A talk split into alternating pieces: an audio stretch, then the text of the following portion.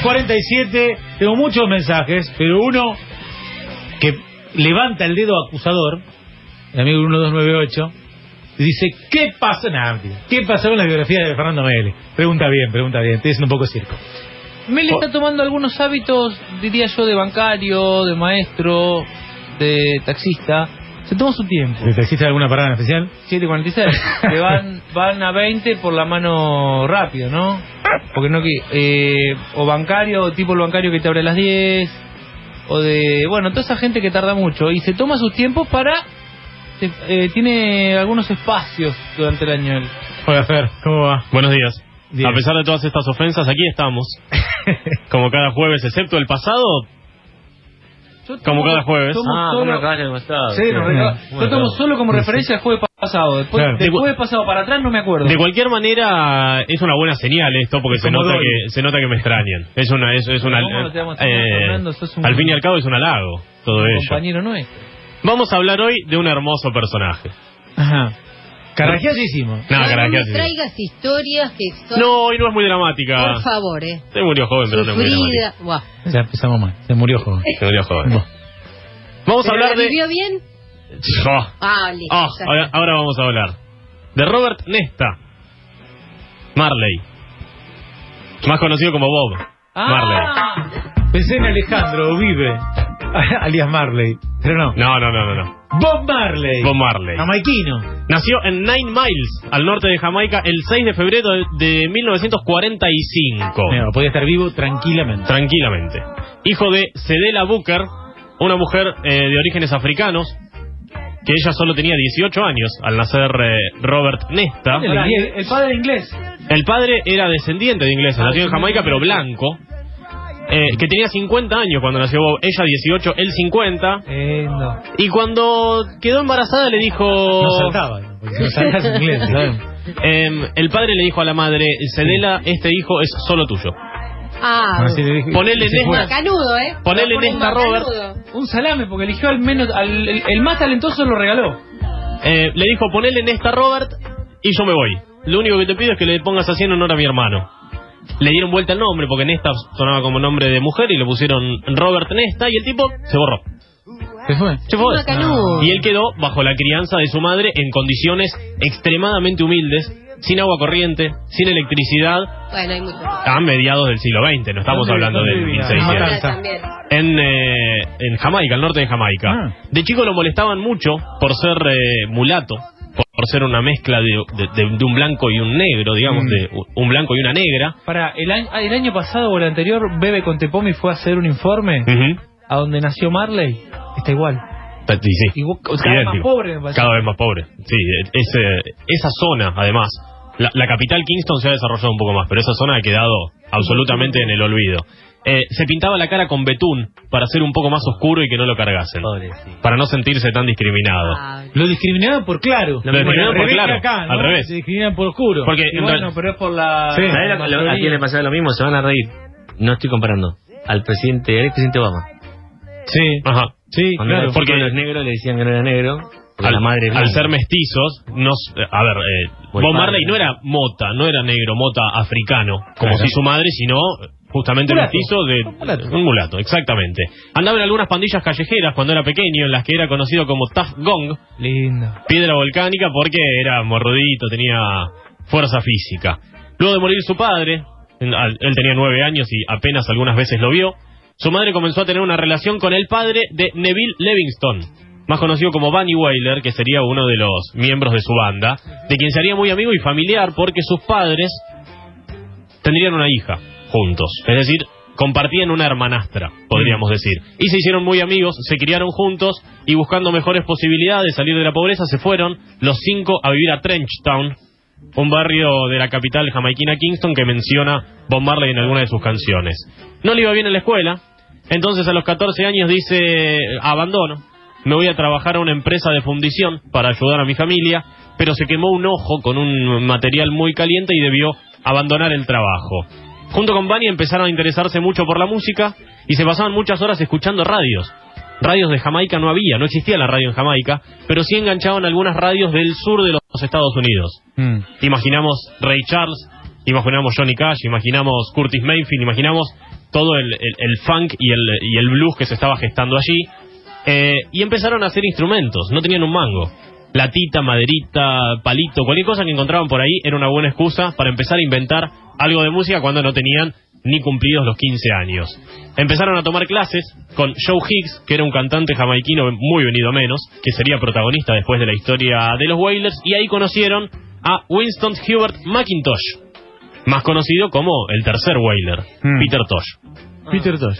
En, 1600, en 1963, no 1600, 1963, eh, forman una banda que se llama The Teenagers, luego pasan a ser The Wailing Root Boys. Root Boys era además un, eh, un estilo de música, digamos, está muy de moda el, el tema de la pandilla en aquel Mm. momento, y los Root Boys eran los pandilleros, Hablamos de edad 18 años.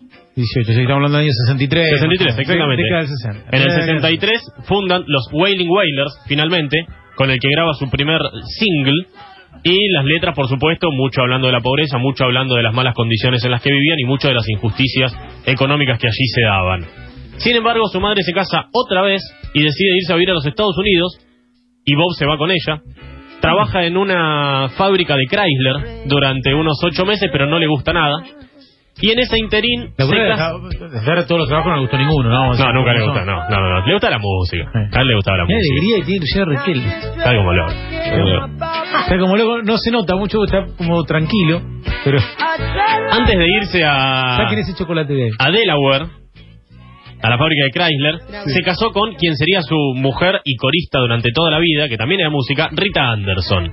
Ajá. Y alguna vez él contó. Todo comenzó cuando una noche, antes de un concierto, mientras ensayábamos, unimos nuestros labios sin dejar de cantar, como si nos diéramos oxígeno mutuamente. Y yo pensaba, ¿es esto amor? De allí la icónica canción. Qué grande. El 10 de febrero de 1966 se casa con Rita Anderson y vuelven Jamaica. a Jamaica, en donde se estaba dando una movida muy particular. ¿Por qué? Porque ese mismo año La independencia de Jamaica fue en la década del 60. Exacto. En el 62. lo que se estaba dando era un, un impulso muy grande por la llegada de Haile Selassie, el emperador de Etiopía, Ajá. del movimiento Rastafari. Resumiendo un poco, ¿qué es el movimiento Rastafari? Es el movimiento que considera a él, a Haile Selassie I, el emperador de Etiopía, como la tercera reencarnación del Shah o de Jehová, lo conoceríamos nosotros después de las otras dos reencarnaciones, una de las cuales fue Jesús. En la música de Marley comienza a influir todo este movimiento Rastafari. Llamó nuevamente a sus dos amigos, a Peter y a Bunny, para fundar los Wailers, con los que comenzaría a hacer música y a tener un poco más de importancia. No le daba mucha bolilla a la, dis- la discográfica, que termina fundiendo, por supuesto, porque si no le das bola a esto, este tipo, fundiste. Eh, y, en, y en Jamaica estaba muy, muy instalado el ska, que estaba mutando a otro género llamado rocksteady, del que después se desprendería el reggae. ¿Quién sería el fundador del reggae? Uno de los primeros productores de los Wailers, que era un señor llamado Lee Perry, con quien comen- comienzan a trabajar. En 1972 graban su primer álbum, Catch a Fire, se van a, a Inglaterra a grabarlo y no les termina yendo muy bien porque el género nuevo costó que se instale en Europa. Vuelven a Jamaica, van y deja los Wailers y empiezan a tocar como teloneros de Bruce Springsteen, Epa. y The Sly and the Family Stone, que era la banda de funk y de música negra del momento. Ahí pegan un salto grande. Ahí Ahí pegaron un salto Listo. importante, empezaron a girar en Estados Unidos, les empezó a ir muy bien. Silverstone, el líder de Sly and the Family Stone, Silverstone se llama el tipo. sí, el líder de gran banda and the Family Stone, si alguno quiere Sí. escucharla, eh, los despidió. Le dijo, no van a tocar más como teloneros míos, porque se roban toda la atención. Ah, se nota que son muy buenos. Les agarró el, el ego. Agarró el ego y debieron abandonar. En 1973 lanzan su eh, álbum que los lanzaría al estrellato. Tal vez no por, por motu propio, porque en ese álbum, Burning, se incluía el éxito que al año siguiente Eric Clapton grabaría y que llevaría al número uno del Billboard, que era I Shot the Sheriff. Eso hace que eh, empiecen a tener una relevancia internacional muy importante, que en realidad no quería decir I Shot the Sheriff, quería decir I Shot the Police, Bob Marley en su canción, pero tenía miedo de tener problemas cuando vuelva a Jamaica con la policía, por supuesto. Claro. Al año siguiente, Peter Tosh también se va de la banda, por lo que queda conformado Bob Marley and the Wailers. Eh, Antes eran los Wailers. Bob Marley and the Wailers pasa a ser cuando se van Peter Tosh y se va Bunny, que él queda como la gran figura estelar de la banda. En el 74 lanzan otro disco, Natty Dread, se van a girar y gra- graban un muy buen disco en vivo en Londres que se llama Live. Y en el 76, Rastaman Vibration con la canción War, que tiene la letra de un, eh, de un discurso del emperador Rastafari de Etiopía, Haile Selassie, que dio en las Naciones Unidas. Es decir, bajó a una canción El discurso. de su líder espiritual, digamos. Parte de sus letras están en patuá, que es una lengua aborigen jamaiquina que proviene de los tiempos de la esclavitud africana. Y pasa un episodio un poco particular, porque en Jamaica había una guerra civil, digamos, entre el Partido Nacional del Pueblo, que era socialista, y el Partido Laborista, que era muy conservador. La grieta jamaiquina. La grieta jamaiquina. No te puedo creer. ¿Qué sucedía? Decía, mira. Pero sí. Marley se, se promulgaba, se decía él mismo como absolutamente apolítico y solo propulsor del rastafarismo. Sin embargo, se lo acusaba de apoyar el socialismo porque el primer ministro, el primer ministro de aquel país que era socialista, que era Michael Manley, había organizado un festival que se llamaba Smile Jamaica, donde él era la gran figura y se decía que ese festival era porque venían las elecciones y el tipo quería sumarse unos porotos. ¿Qué sucedió? Dos días antes del recital, el 3 de diciembre de 1976, Bob, su esposa Rita, uno de sus músicos y su manager están en su casa y reciben una balacera impresionante en el que los cuatro terminan heridos. Bob Marley te- le recibe una herida de bala que le queda alojada en uno de sus brazos. No se sabe por qué. Una de las acusaciones, hay dos teorías. Una de las acusaciones es que habían sido miembros del Partido Laborista, Claro. contrarios, acusándolo de apoyar al gobierno. Y el otro era que eran miembros de la CIA. ¿Por qué? Porque Manley, a quien se creía él apoyaba, estaba acercándose a la Cuba de Fidel Castro. Ah. 1976, plena Es que Guerra Fría. Un- Ahí- ya era un personaje muy, muy, muy reconocido. impulso. En Jamaica ya tenía muchísimo impulso. Sin embargo, dijimos dos días antes, dos días después se presenta en el festival, da su show y le preguntan cómo vas a venir con una bala en el brazo. La gente que está tratando de hacer de este mundo algo peor no se toma ni un día libre. ¿Cómo podía tomarlo yo? Dice que creía inte- estar intentando hacer un mundo mejor. Temiendo otro atentado, se fue a vivir a Londres, donde grabó acaso eh, su disco más importante y más famoso, que es Exodus, que es desde mi punto de vista uno de los mejores, que permaneció en las listas de Inglaterra durante 56 semanas consecutivas, es decir, más de un año dentro de las listas de éxitos en Inglaterra. Fanático absoluto del fútbol, Bob Marley, muchísimas fotos hemos visto de Marley jugando al fútbol. En 1977 estaba jugando un picadito con un par de amigos, con un par de periodistas, y le pisan el dedo gordo del pie. Ahora, ah, antes de esto, en esa época lo, lo balearon, a- lo mataron a Peter Tosh. Lo mataron a Peter Tosh, exactamente.